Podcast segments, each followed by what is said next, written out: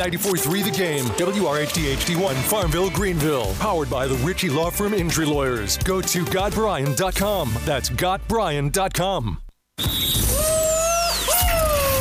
It's 5 o'clock in Pirate Country, and it's time to get pumped up with the P-Man. Hit the door and hit the road. 94.3 The Game is going to get you home, and the P-Man's not holding back. Yes! Yes! Pirates win! Pirates win! Bring on the Patrick Johnson Show on 94.3 The Game. Holy mackerel! Oh my goodness! The flagship station of the ECU Pirates. Okay, hello again, everybody, and welcome in a uh, busy, busy Thursday uh, here, and uh, we've got a full show for you. Uh, P-Man, with you, Donnie Kirkpatrick is going to be our special guest coming up in uh, our next segment. We're going to be uh, talking to him for the balance of the hour once we get going with Donnie K. So looking forward to that here on the PJ Show this afternoon. Before we go any further, let me first just throw out there our absolute heartfelt uh, thoughts and uh, prayers with people in Kinston. Uh, bad tornado on the uh, northwest side of town today, causing some damage, uh, and a lot of folks that uh, I know have had their businesses suffer damage. I'm not. I've not heard anything about any injuries at this point. One of the, my friends over there I've communicated with says the building was damaged, but they're fine. He is and his employees are fine. So tough stuff weather-wise over in uh, Kinston today, and uh, we get our signal into there. So we're obviously uh, uh thinking about those folks in my uh, hometown of Kinston today. Uh, Cookie, I don't know. Chris Cook finally has come Woo! off vacation from his vacation, and he and Clark Willis are on the on the ones and twos today. You serious, Cookie? Do we? Do we have a pirate report, Cookie? Because uh, I wanted, to, I got a, a, note. I just wanted to. I didn't know if yes. we had. Yes, we sure All do. Right. Well, let because there's a lot to get to in this opening segment before we get Donnie K on. So let's uh, start with some ECU news and this pirate report. And now, Patrick Johnson with today's Pirate Report on the flagship station of the ECU Pirates, 94.3 The Game. Citing a report from uh, Bracketeer, which is a college basketball website, Rocco Miller. Uh, Hoist the Colors reporting this afternoon uh, that the ECU Classic is being put together. It'd be a three game MTE that would feature the Pirates, Kennesaw State. Now, they had a great year last year, but I think they would be down. Georgia Southern and Northeastern. Northeastern's coached by a really good uh, coach in Bill Coen, but I don't think they're going to be great this year either. Uh, the games would be played November 19th through the 21st, so right there in that area before Thanksgiving, but it would be in Greenville, so they wouldn't have to travel like they did last year for the event down in Florida. And so uh, that's something I'd, I'd, heard a bit about a couple weeks ago, and then I got some more definitive uh, info on it this week. But uh, nice hustle by uh, Stephen Igo to uh, get that out there to the masses today. We've got it posted on 94.3 The Game's uh, social media as uh, well. All right, so that is uh, today's uh, abbreviated Pirate Report. So overnight, there was some information put out from the first statement, really, from the Big Rock. And this just continues. I was getting calls about this last night. This just continues to be an enormous story, particularly in eastern North Carolina. So, a three minute video that was put out. Emery Ivy, who is the president of the Big Rock Board, uh, in a, a uh, three minute video that was uh, produced and uh, put out last night, uh, talked about a very uh, various things. this was one of the comments, the excerpts from that video. Rules are important in every sport because you have to have a perimeter, some guidelines to judge what it is that you're doing. And he also had this to say about this this controversy. The difference in the in the two, the sensation uh, their typical or their situations. So what this is, I, I, didn't have the the chart in front of me. It's been a little bit of a hectic afternoon. So uh, where this uh, is is uh, there was a fish that had won that had sustained some damage in 2019. And this is that apples to apples or apples to oranges comparison according to the Big Rock. The difference in the in the two, the sensation, uh, their typical or their situation specifically happened while they were fighting the fish um, the top dogs fish happened when they brought the fish on the boat. So the fish was already boated, the game was already over, and they couldn't have uh, acquired any penalties because they had already boated the fish. So, Cookie, you could say a lot of things about me, right? I'm sure you have. Yeah, positive, of course. Yeah. Yes, um, but you could say many things about uh, the Great P Man. I could, yes. And, and, you could say a lot of things about the Great P Man show here, the Patrick Johnson show on 94.3 The Game and the IBX Media app. But one thing we always tend to be is on the cutting edge, right? We're we're always oh we're on it. Oh yeah, a little different angle, a little different. This is a continues to be a big story, but there is now a sub story that has emerged out of this that involves the sushi and involves some of the other boats as well. And really, nobody else is reporting on it. 99.9 The Fan, a guy who actually was with us for a not even a cup of coffee maybe like a cup of creamer. Graham Hills, one of my Kinston buds, uh, young guy in the business. He's up uh, there as a producer. Well, because he's an Eastern North Carolina guy, he was able to get some of the captains of these uh, boats that participated in the Big Rock. He had connections. So he got Donnie White on, who's the captain of Seawolf, just to get his perspective on the controversial ending. That was not what has made headlines out of this what made headlines out of this is this is Donnie White. Remember when the boat, Cookie, you were down there, so you remember this. The boat April May was struck by lightning and adrift out at sea. Yes, I remember that. Is there always this many problems with it, or is this just like a freak year or something? This is a this is a news newsworthy year. I'm sure there's all kinds of stuff. It's just this is uh, this is all blown up double uranium, y'all. So this is Donnie White, in the course of the interview, talking about that, saying that the sushi was out there with the April May, was aware they got hit by lightning, and just left him. So this is what Donnie White said on 99.9 The Fan earlier this week, 99.9 The Fan in Raleigh. 7 o'clock in the afternoon, I get a call from Doc Brewer, who's the captain of the April May, um, saying he was in harm's way. He was in trouble. He was taking on water.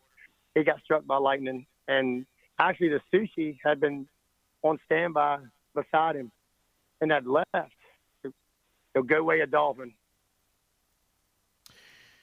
So, you know, that's not the greatest audio there, but what he was saying is the sushi was out there and left the April May to go weigh a dolphin. Now, the dolphin wins you two grand if you win that day's heaviest dolphin.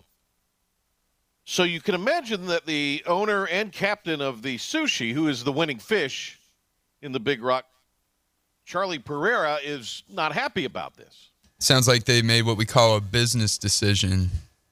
Well, he wanted equal time on 99.9 The Fan. And oddly enough, and, and I, I just got this these interviews minutes before the show. So I haven't gone through them in their entirety. Now I was shown the thing that Donnie White said earlier in the week, but I, uh, to me, it wasn't anything with everything we've had to do the last few days, anything that I could really get into and address, and I wanted to listen to it myself. And so the the folks at the fan sent it over to me late this afternoon, and uh, I was able to pull that cut out of it. This is the cut I was able to pull out of uh, what the sushi had to say. Uh, this is Charlie Pereira, the captain and owner of the sushi. In response to that accusation, they just left the April May out there. I heard a call on the radio. Um, you know, white sportfish boat uh, off, you know, to our side there in the distance. Uh, can you help us out? Uh, we lost both engines, and uh, I looked over and saw the approximate direction that they were discussing. I saw a boat stop, so I turned and, and ran to him and stood by his side and, and aid uh, until uh, until he uh, advised me that they uh, got their uh, one of their engines started and they got underway and were making. Uh, I advised them they were making 10 or 11 according to my GPS. And I ran with them next to their side for a while until he felt comfortable. I gave him coordinates, made sure that he had a cell phone apps up and running because his, his electronics were down. And he advised me that they had their cell phone apps up and running, had good coverage, that they, they knew what their coordinates were and what their speed was and that my presence was no longer necessary at that point and All right, so he's basically saying he waited out there. He made sure they knew where they were coordinates wise when they got the engine running, the single engine that they said they were fine. Well, I think that single engine went out. So on this same interview that the uh, sushi captain was on, Tom Brewer, who you heard his name invoked earlier is the captain of the April May, and this is what he had to say when he was asked about how the Seawolf got involved in all this. Now, keep in mind, again, this is Donnie White a minute ago, captain of the Seawolf, who's saying that the winner of the Big Rock Sushi just left April May out there. We were afloat out there, and after I sent Charlie away, um, and we were under the belief that Sea Tow was coming out, um, there was no communication on Sea Tow's behalf to let us know that he turned around. Um, it was Donnie that let us know that he passed Sea Tow because we were at that point was still within cell phone range, and we were able to communicate via radio and cell phone range for on the radio for a short period of time, just because the batteries that went you know went down later on because of running the bilge pumps and things. But uh, you know, we learned from Donnie that uh, on his way out that he passed Sea Tow and they were turned around the opposite direction, that they were not headed that way, and um, then we radioed them and asked them what was going on. And they said that they were told by their office that they, they, they weren't able to be dispatched to us because it was too rough. So, look, that Donnie White clip on social media for 99.9, the fans gotten a ton of traffic. It's going to be interesting to see if uh, the dual call with Sushi's captain and owner and the captain of the April May uh, garners that much. You know, it's always the second turn on this sometimes doesn't get as much as the first turn.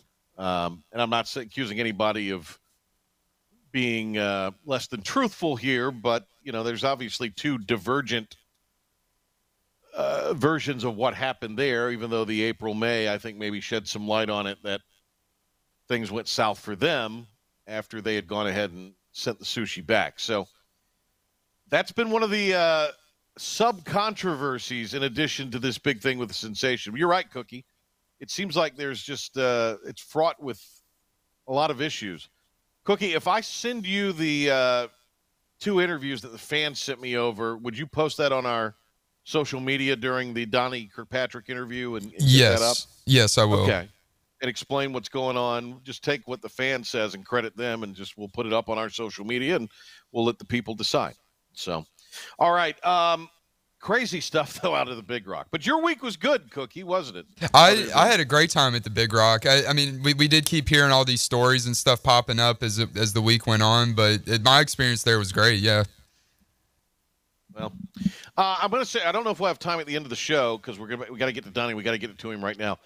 Uh, but our show is going to take a summer hiatus starting Friday. It'll be our last show tomorrow. PJ Conley, Hayes Permar will be on with us. Uh, and then we're going to take a little summer break and come back in late July. We'll have some best of programming for you. Uh, but Cookie's last day with the company is it Friday or is it next week, Cookie? It's it Friday. Is tomorrow, it? yes. Yeah. So I won't see you tomorrow because we'll. I think you're going to be traveling on the road for uh, Talk of the Town in the morning. So yep, we'll be uh, in Oriental. Cookie's headed to a uh, a new job, and uh, we're very proud of Cookie. And thank you. Wish you the very best of luck, Cookie, in that endeavor. I wish y'all the best of luck as well. Thank you for y'all have all been great, man. I want to I, I want to thank everybody. We don't have the time, but like, yeah, thank you so much for all you've done for me. Well, you know we love you, Cookie. So good luck. Same to you, seriously. All right. Uh, hey, we're going to grab a break, and when we come back, Donnie Kirkpatrick is going to be with us. We'll talk some ECU football with Coach Donnie K on the other side of this timeout on the Thursday Patrick Johnson Show. Now, in all his glory, here's the P-Man. On the Patrick Johnson Show, Donnie Kirkpatrick is with us, ECU offensive coordinator. We've been waiting for weeks to talk to Coach Donnie Kane. he joins us here on the telephone this afternoon. Coach, how are you? I'm good, man. Good to be here on the big time show, Patrick Johnson. That's I made it to the big time final. There you go, and I've got the big time guest, so this is a big time uh, episode today. Uh, did Ypsilanti not have a hospital when you were there? Ypsilanti, I don't know that it did because Okay. uh, my son was born while I was there, but the, Yes. the hospital was in Ann Arbor, the Uh-huh. address. So my son is actually excited to go back to the big house and see the Pirates play uh, where he was uh, where he was born because he hasn't been back since uh, probably two days because we were in transition. I had taken the job at University of Louisville. uh, when he was born, and I did get back just in time because it was spring break. Mhm. But uh, I had to quickly leave, and uh, we we moved really right after he was born. Well, you know, I think it all comes full circle this year. Your son was born there, and the Pirates are going to go and shock the world against the Wolverines. I like that. I like the story in this. Uh, this Yeah. this deal. Uh, It could be a good one. It yeah. could be. It could be. All right, lots to talk to Donnie Kirkpatrick about. Uh, we had uh, Blake Harrell on, who says he likes to go on before you, and so we, that's why we had him on earlier in the week. Uh, he talked all about Michigan and how different they are offensively than you know modern day RPO. Yeah. Defensively, what are the challenges that Michigan presents, Coach? Well, it, it really starts with they have unbelievably good personnel. They have good players, Mm-hmm. and you know that's not anything you can do anything about. That's just something they they've done a great job of recruiting. Obviously, they have a traditional powerhouse school that you know puts a hundred thousand people in the stands, so lots of kids want to go play there, and they've done a nice job recruiting. So, uh, you know, Coach Harbaugh's just done a great job. He's got a good staff, you know, there, and and, and they're not anything defensively. You go, wow, okay, you know, you'll have to change all your rules. You'll have to come up with a different system or anything like that. They've just got good people that play good sound football, and they play extreme hard. You know, uh, you're looking at their tape. Now, you know, there were some teams that competed with them. They won some close games, uh, but they held Ohio State to 23 points, and you know that's that's hard to do with, with the personnel they've got. Uh, so it, it's it's just basically they got good players and they got good coaches that know what how to how to get them to play hard and get them in the right place. it- it's got to be you have everybody's attention i'm sure because i mean this is a huge stage top two or three team in the country coming off a playoff so i mean as far as having everybody's attention that's not going to be an issue I, I would think so and it's it gives you something to really hone in on does it not with the start of, of camp in a, in a month and a half you know, you, you would always, as a coach, probably say, "Yeah, I wish we had a little, you know, better game to, to get started, especially, you know, for our offense, seeing how we lost so many players from from last year, and, and really some players that have been playing since we got here. But like you're alluding to, have an opponent, a national. I mean, they are the winningest football program in the country. They have more wins than any university ever. So they're the winningest school ever. Um, you you're going to have your fans obviously excited. I, I've had more people talk to me about going to the game, you know, uh, and and then some other people saying, "Well, I want to go to the game, but if we if we were because it's we, you know, here with the Pirate Country, if mm-hmm. we were to win in Ann Arbor, God, I'd hate to miss the celebration back here in downtown Greenville, which was an interesting thing. I thought. I thought. Well, well, you know, I thought, well, damn, I'd like to get a jet and get back for that too. You know what I'm saying? well I- you're going to be on a I- plane coming back i mean you'll get here it's not like you're having to go through the ann arbor airport i mean come on Yeah, so eh, they make a good point, but there's a lot of people, you know, talking about the game. Yeah. and you know we're month we're months away. The other advantage is uh, summer workouts. Our players are going to know. They know they've got to be ready. So you know they're they're working hard now, and they always do. But you know, we, we'll, their attention is they know they're going to have to be at their best early uh, as well. So the workouts are going to be easier. Preseason camp, you know, is going to always be a grind, but but you're going to have their attention because they know they got to be ready. Donnie Kirkpatrick is with us uh, here. Let's talk Mason Garcia. Uh, Mason Garcia, you know, it was interesting, and and if this was, I don't think this was an off-air conversation. I think this was an on-air conversation. So if it was off-air, just say, Patrick, shut your big mouth. But you you told me uh, last year, and as Holton Ahlers is fantastic as Holton is and was, left-handed quarterback. So there's a lot of wrinkles. Uh, So it's almost, I mean, you're flipping in a lot of ways this year. Yeah, we are. You know, the biggest thing with with Holton being left-handed that that I've joked with him about, you know, and really everybody else probably around, but with some seriousness in it, is that when you have just one left-handed quarterback and everybody else is right-handed, you almost have to have two game plans, Right. Because the lefties are different. You know, in, in calling a play, you don't just call a play and then pick out another play and call it a play. You know, there's a lot of sequencing to it. You, you, you have to set things up. There are plays you run, and, and sometimes literally you may just run a play to run another play later because you're you know you're trying to set that play up.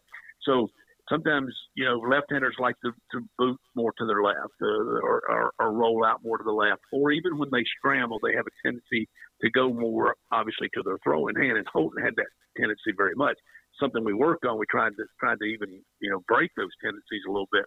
So you might run a play to get the ball in the right hash so that you'd have the wide side of the field to the left. And, you know, you set your game plan up like that. But if Holton were to ever get hurt or you're playing the other guys that are all right handed, you're going to have another game plan to call a different play because you might want to get the ball in the left hash. So that's just one example. It comes into play a lot, I think, on the goal line when you sprint out and you roll Right. out a little bit more Right. too. And, and then you, you set your personnel up a little bit in that you want your best pass protector to be the old blind side. And so you really want that guy probably to be the right tackle when you have a left-handed quarterback, which we thought our best pass protection guy was Noah Henderson. So that's why he played right tackle. Now you go in with a right-hander, you know, you're you're a little misaligned a little bit. You'd rather have the guy probably over there at the left. So there's just a lot of things like that. So I always joke and say, well, if I'm gonna have one left, you need to get all left-handers. You know what I'm saying? It's hard to have one lefty and then three righties. So now we do have all right-handed quarterbacks. So it will make some of those little things like that for me a little bit easier. Donnie Kirkpatrick is uh, on with us. Uh, if you were, well, just give us your perspective, the update in your mind, where Mason Garcia is right now. I think he's he's ready to go. I mean, he's he's uh, just so so ready. You know, he's he's been one of the most loyal players in today's modern day football ever. I, I, we're so appreciative of that, and that you know most guys would have probably have left, and that he it all you know intentions of being the starter last year. And then because of the COVID situation, Holton was able to come back one more year. And wow, did he cash in and, and make the best of that? And so we're so glad that he was able to do that. That was hard on Mason, you know, because he had, you know, geared. No, he knew coming in that he would not be the starter right away.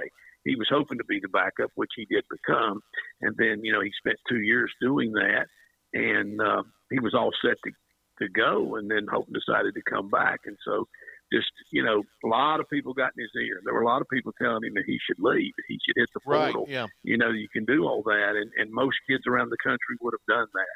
But he had grown to love it here. He's got a lot of friends here, loves this team. And, uh, you know what? He's been very loyal, and we've been we've tried to return that, be very loyal back to him as well. So he's made great progress. Uh, he's ready to go. You know, now does he have a lot of experience? No, he started one game, and you know, uh, the best quarterbacks out there in the world that have only started one game are not at their best. So it's just a matter of there's going to be some growing pains, but he has great ability. Uh, his ability is every bit as good as we've ever thought it would be, and he's practiced really well, and he's really gotten really committed to it, and he's worked very hard, and he's he knows the offense, and I think we're molding it a little bit more to what he does well, uh, and that we're not changing the offense, but you know he's different than Holton, and Alex is different than him, and, and that's just the way all the quarterbacks are a little bit. But you do kind of mold it a little bit to who your starters starters going to be, and I think that by the time we get through with all the summer workouts, we're going to be ready to to take off and, and play well. I think with him. ECU offensive coordinator Donnie Kirkpatrick, our guest uh, this afternoon on the Patrick Johnson Show. What are the strides that he has made, and then what are the strides that he needs to make uh, between now and Labor Day weekend? Well, I think the biggest thing is from when he came here, you know, in the world today where quarterbacks, everybody's no huddle, even in high school, these guys are no huddle. They don't have to call the plays. You know, one of the things was just learning to call the plays. Now, Holton's going through those so same growing pains at Seattle. He's back in town. I was visiting with him the other day, and he was just talking about there's the, the plays are so long because they have they have the the uh, the mic in the quarterback's helmet. So the quarterback coaches or whoever's calling the play can just say you you can basically tell everybody what to do. But then the quarterback's got to repeat that in the huddle because they're they're mostly an all huddle team. He's like, man, these these plays are 15, 17 words long. It's hard to remember all this stuff, and you have to practice. He said literally at night, just calling the play. Well, ours are much shorter than that, but they were much longer than they were in high school. And Mason came from a program where they signaled in the play to every player. Here we signal it in to the receivers and to the quarterback. The quarterback has to tell the line, he has to tell the running back, and sometimes the tight ends what to do. So there was a big, big learning curve for him just doing that. Well, he's mastered all that. And then, you know, when you have a guy like Holton, he he embraces the wanting to be involved in the in the, the, the system and have input and he likes to have the ability to change plays and do alerts at the line of scrimmage and get you out of bad plays, get you into a different plays, add some individual things to the receivers, you know, change a route or 2 mm-hmm. So you fall into using that. Well, then Mason had to keep up with that, and that was things. You know, young quarterbacks are just not ready to to do that. He's now doing all those things. He's changing protections. He's putting us in better plays, getting us out of the, the the the bad plays. So he's just made great strides, I think, in those aspects. What is he working on hard? He's working on his footwork right now. Mm-hmm. You know, because he has such a good arm, and and this is a very very normal thing for guys that have big arms. They have a tendency to rely on the, the big arm. Well, I can just fit that ball in there. You know, I'll be able to just throw that through people, and you get away with that until you get to a higher level. And then just his footwork of, of just being able to have such a strong arm. Sometimes he doesn't use the lower body in the correct way. He steps the wrong way and throws across his body or out to the side. So he's working really, really hard on that on his own and, and just, you know, studying every bit of film that, that, that he can to watch himself. And, you know, when he gets that back down a little bit more, he's really going to be special. A raw talent, how much of it is you do have to maybe live with some of the mistakes or, you know, live with the growing pains, and how much of it is you don't want to put a rein on him so much so that you don't take advantage of those God given instincts? Well, these are all the discussions and all the thoughts that you have, and all your your game plan meetings and your offensive meetings, and then your meetings with the head coach, because that's true. You, you want him just to go. What he has the ability to do is really run with the ball as well. And, and he's six five and he's two hundred fifty pounds, and so you know he's not going to get. He's not going to be very fragile. He's he's shown, right. you know, even in the game he played right. against Navy, he ran over the defensive player of the year in our league, the linebacker for Navy mm-hmm. and, and literally just ran him over. And you're like, wow. Now, now I don't think we want to get him hit like that, you know, 20 times a game. He's not going to be like a running back, or he'd never be able to throw the ball. You know, something would happen to his shoulder or, or his arm. But we, we do want to use that. You know, we want to be able to do that. And he's young enough right now. He's not beat up. Holton probably started his career off like that. And then, really, by the time I think we kind of got here, he was getting some beat up. He'd had a knee injury in his back, and before long, you know, you, you don't know if you want to do that or not. Uh, but we, we do want to turn him loose like that. Now, the thing that Mason's coming into differently than what Holton came into is, you know, Holton was either fortunate or unfortunate. He was unfortunate that he came and was on a really bad football team when he got here. Really right. bad on right. offense. I mean, I don't remember they didn't score much, okay, and they right. didn't they didn't win much, and so you can just say, well, don't worry about the mistakes. We just need somebody to make some plays to just to give us a chance, just be competitive. Now the expectation here is back up to where you know people think, well, we should win every game. Well, why did we not? How did we blow that game? Right. You know, right. Yeah, you you won eight, you went bowl games, but shouldn't we have beaten Navy? Well, yeah, yeah, we all think that too. You know, we we don't we don't want to lose any games, so the pressure's a little different. So the Tim taking over you know, you you go out there and you mess up and you cost us a game or something, people are going to think like, well, that was that wasn't very good. You know, so you can't afford to do that. So that is some things that we've got to make sure he doesn't feel that pressure. We don't want him to have that, but we got to protect him some. Now, he also has the advantage of he's got some better players probably around him right now sure. than we had a couple of years ago. So that's kind of nice. And, and what you preach to the quarterback all the time is you don't have to go win the game. Your job's to get us in the right play and get the ball to the guys that can go win the game. And and that's what I think he's going to do this year. It's always a treat to talk to Donnie Kirkpatrick, and we'll have more with Coach right after this on the Patrick Johnson Show. This is Chris Cook here with your 94.3 The Game Sports Flash Update. The Guardians' consensus top prospect, ECU baseball alum right-hander Gavin Williams made his much-awaited Major League Woo! debut on Wednesday. Cleveland's first-round pick in 2021 worked five and two-thirds innings, allowing four runs on four hits, all in the third, and struck out four. Cleveland manager Terry Francona with a lot of positive takeaways from Big Gav's performance. That was really encouraging. Had the was third inning where he gave up what four hits in a row. Actually, those I think were the only four hits. And they were right boom, boom, boom, boom, boom. But then he came back and had a seven pitch inning and a five pitch inning. I think that's what you're probably alluding to. That was really encouraged. There's a lot to be encouraged about. And I don't think, just from hearing the guys today, he had his best stuff even. And there's can be a million reasons. Williams maxed out at 98 miles per hour, topping 96 on 18 of his 84 pitches, and did not surrender a hit in five of the six innings that he was on the mound. The Greenville Little League City Championship Best of Three Series started Wednesday night with Game 1 at Stallings Stadium. EC Auto and Truck Center raced out to an early lead and then won it with a walk-off 9-8 victory over Kiwanis. Game 2 of the Best of Three Series is set for 7 tonight at Elm Street Park, weather pending.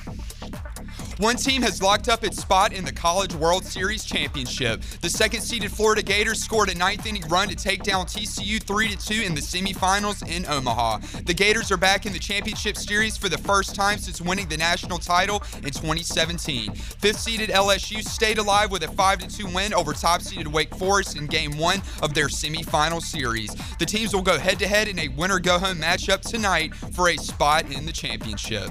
And finally, the Big the Big Rock Blue Marlin Tournament released a three minute video on its Facebook page on Wednesday about the controversial decision that happened at the end of the tournament this past Sunday. Here's the president of the Big Rock Board, Emery Ivy. Rules are important in every sport because you have to have a perimeter, some guidelines to judge what it is that you're doing. It's the first statement from the organization since Sunday's ruling. The Big Rock Committee ruled, sens- ruled Sensations Blue Marlin was ineligible because of at least one shark bite near the fish's tail. That decision gave Sushi the overall victory. That'll do it for your 94.3 The Game Sports Update. More of the Patrick Johnson Show with ECU offensive coordinator Donnie Kirkpatrick on the other side of this quick timeout right here on 94.3 The Game. And now, the stunning conclusion of the show. It's the P Man here on 94.3 The Game.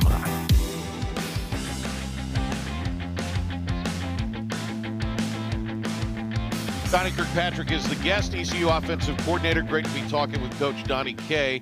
ECU has their women's clinic uh, this weekend. So all the hard camps are over, as Ann Hoggard told me. And now this is the fun camp this weekend. So uh, it'll be going on. And then the recruits are in. So it's a busy time, isn't it, Coach? It is. And, uh, you know, Ann does a great job of keeping us on track with all the camps and organized and in compliance as well, too. So the ladies' clinic is kind of the, the last one usually, and and it, it's always fun because they're so they're so energetic and they're so into it as as well. So it kind of caps off the, the end of camp season. Uh, Donnie Kirkpatrick with us here, uh, Coach. As far as uh, this is the last big recruit weekend uh, before the Yes. dead period, too, right? It is. Yeah, we go dead, uh, or as dead as it can be, meaning no one can be on your campus, or you can't be off evaluating anybody for for two weeks after this Saturday, I guess. Right. Uh, so it's a big commitment weekend too. A lot of a lot of people kind of wrap up business before their senior seasons. Uh, so it's a big weekend for the Pirates. Uh, we're talking uh, ECU football. We're talking ECU's offense.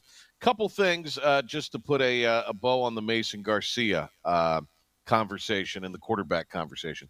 How will you have to be different as a play caller, especially early next season?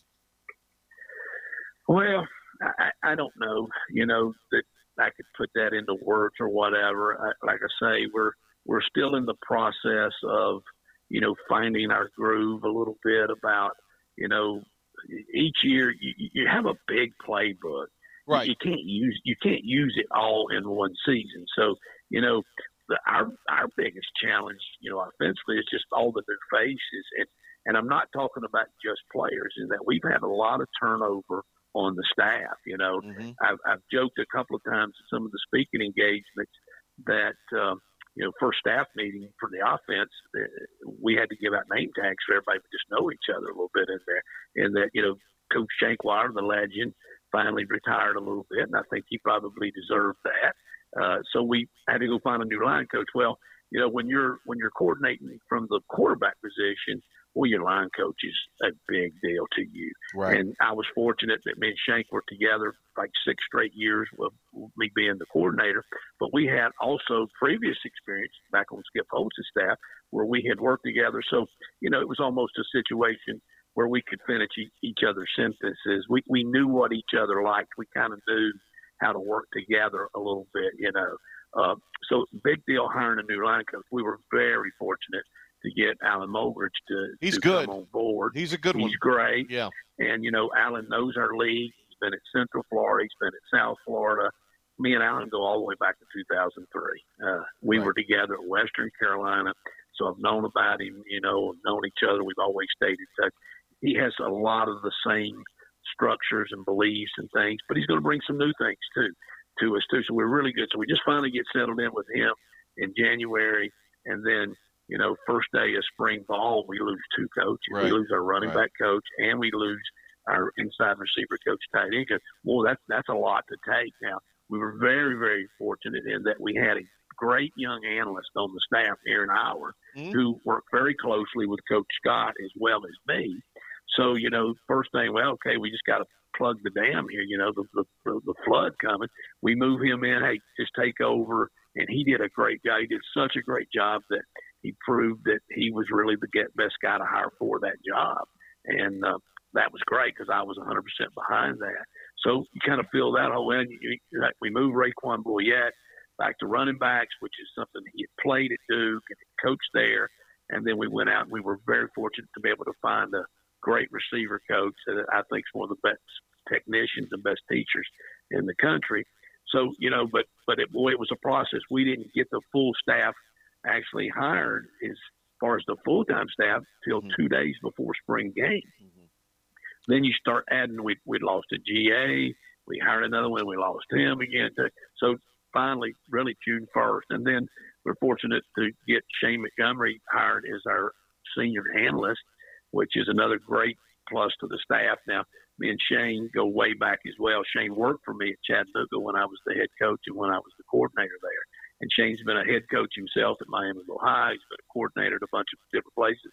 So we're, we're coming out of this great, maybe stronger than ever, but it's been a process, you know what I'm saying? So that's been a lot of what's just been going on about trying to get the staff all going in the same direction. Uh, how will Alex Flynn factor in things?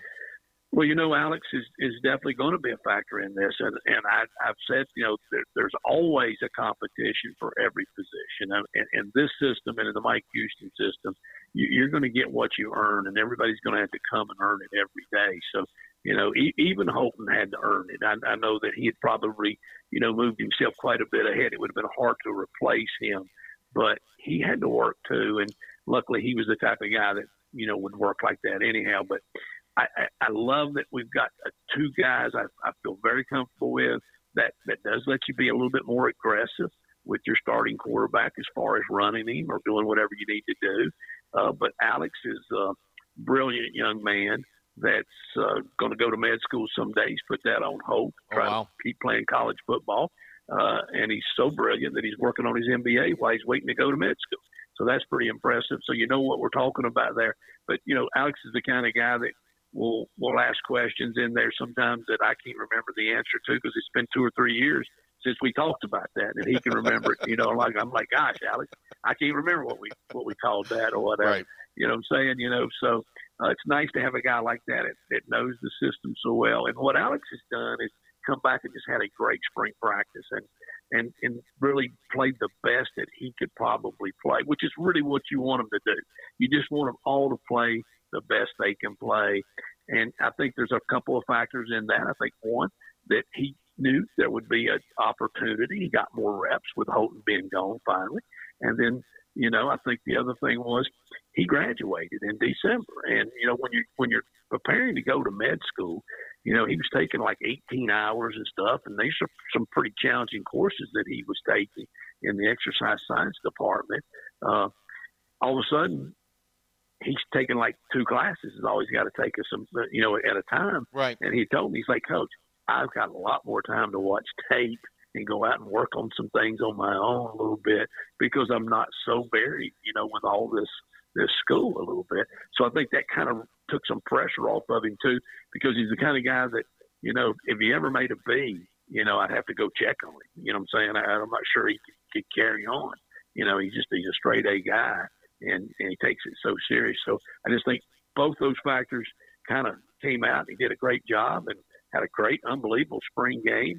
And so, you know, competition makes them all better. And we're only as good as the next guy because you're always one play away from having to play the other guy anyhow. If I made a B in college, I was elated. Just Yeah, same here. Same here. Celebration if I made a B. For him, he's a little suicidal. So I have to go check on him. I had a 4.0, but you had to add up all four years. Yeah. That was my that was my deal. Uh, Donnie Kirkpatrick's with us here. All right, Rahjai Harris, uh, how's he doing, Coach? you know, I've been real pleased with uh, his his return. Uh, we are trying to be smart. We're trying to be careful with him a little bit.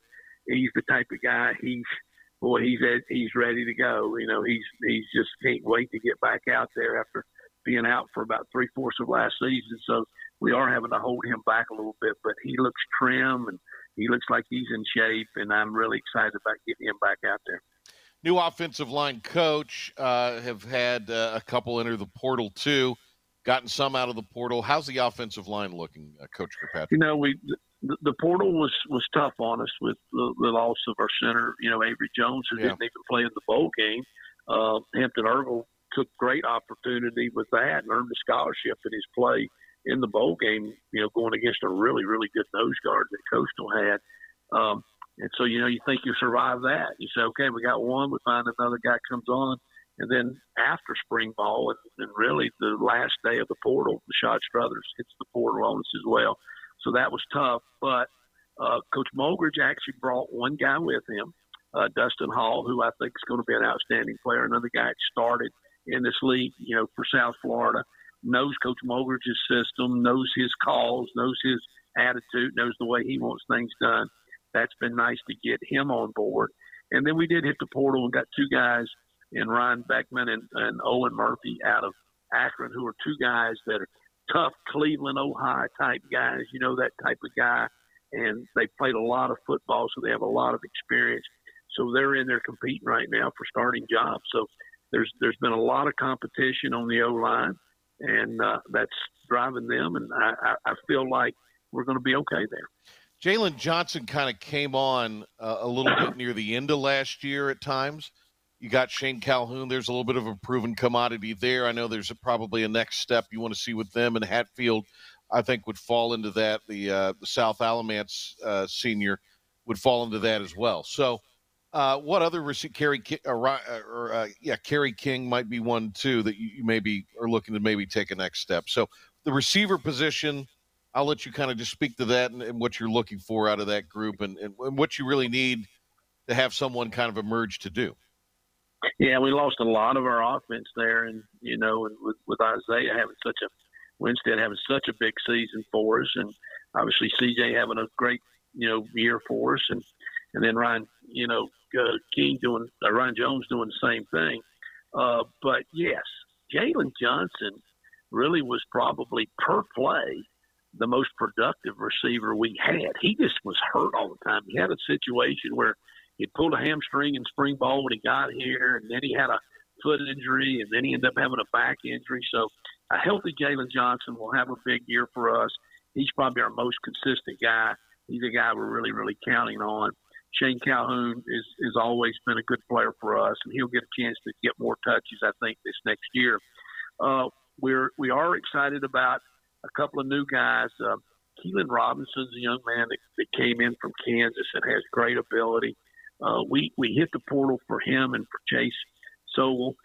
Uh, both guys, though, not one and done guys. You know, the, the Winstead thing really saved us last year. Uh, we tried everything to not get into just a one for one guy, just in that you have to rebuild. You're just you're just feeding that monster too much. So Keelan Robinson and, and Chase Sowell both have like three years, and they're big, tall receivers, kind of like Isaiah was. And then a guy named Mike Wyman is a kid that walked on here that originally had signed with South Carolina and ended up leaving there for a couple of reasons and went to a prep school or, or a community college and got his grades up and has come in and, and has impressed us as well. So you you mentioned Desai. Desai Hatfield is, is a big play, mm-hmm. waiting for a place to happen. We got to get him to be more consistent. We got to get him to be there for more games. He's fought injury throughout his career here and some other things, you know, some academic suspensions and things. And it's his last go around. It's got a little different look in his eye. I think he's going to take advantage of the opportunity. Coach, um, the kid Bond can fly, can he? Uh, out of, out of Georgia, Bond is, yeah. yeah, he is. Uh, I'm not going to say he's Keaton Mitchell, Chris Johnson fast, but I know one thing: he's in the conversation with, with those guys. So, right. uh, you know, he he's learning the college game a little bit. He's way, way ahead of what normal freshmen would be. You know, Keaton wasn't really ready to go his freshman year, whereas Rahjai was. So you never know what their timetable is. But he's a big play waiting for the place to happen, just like Keaton was.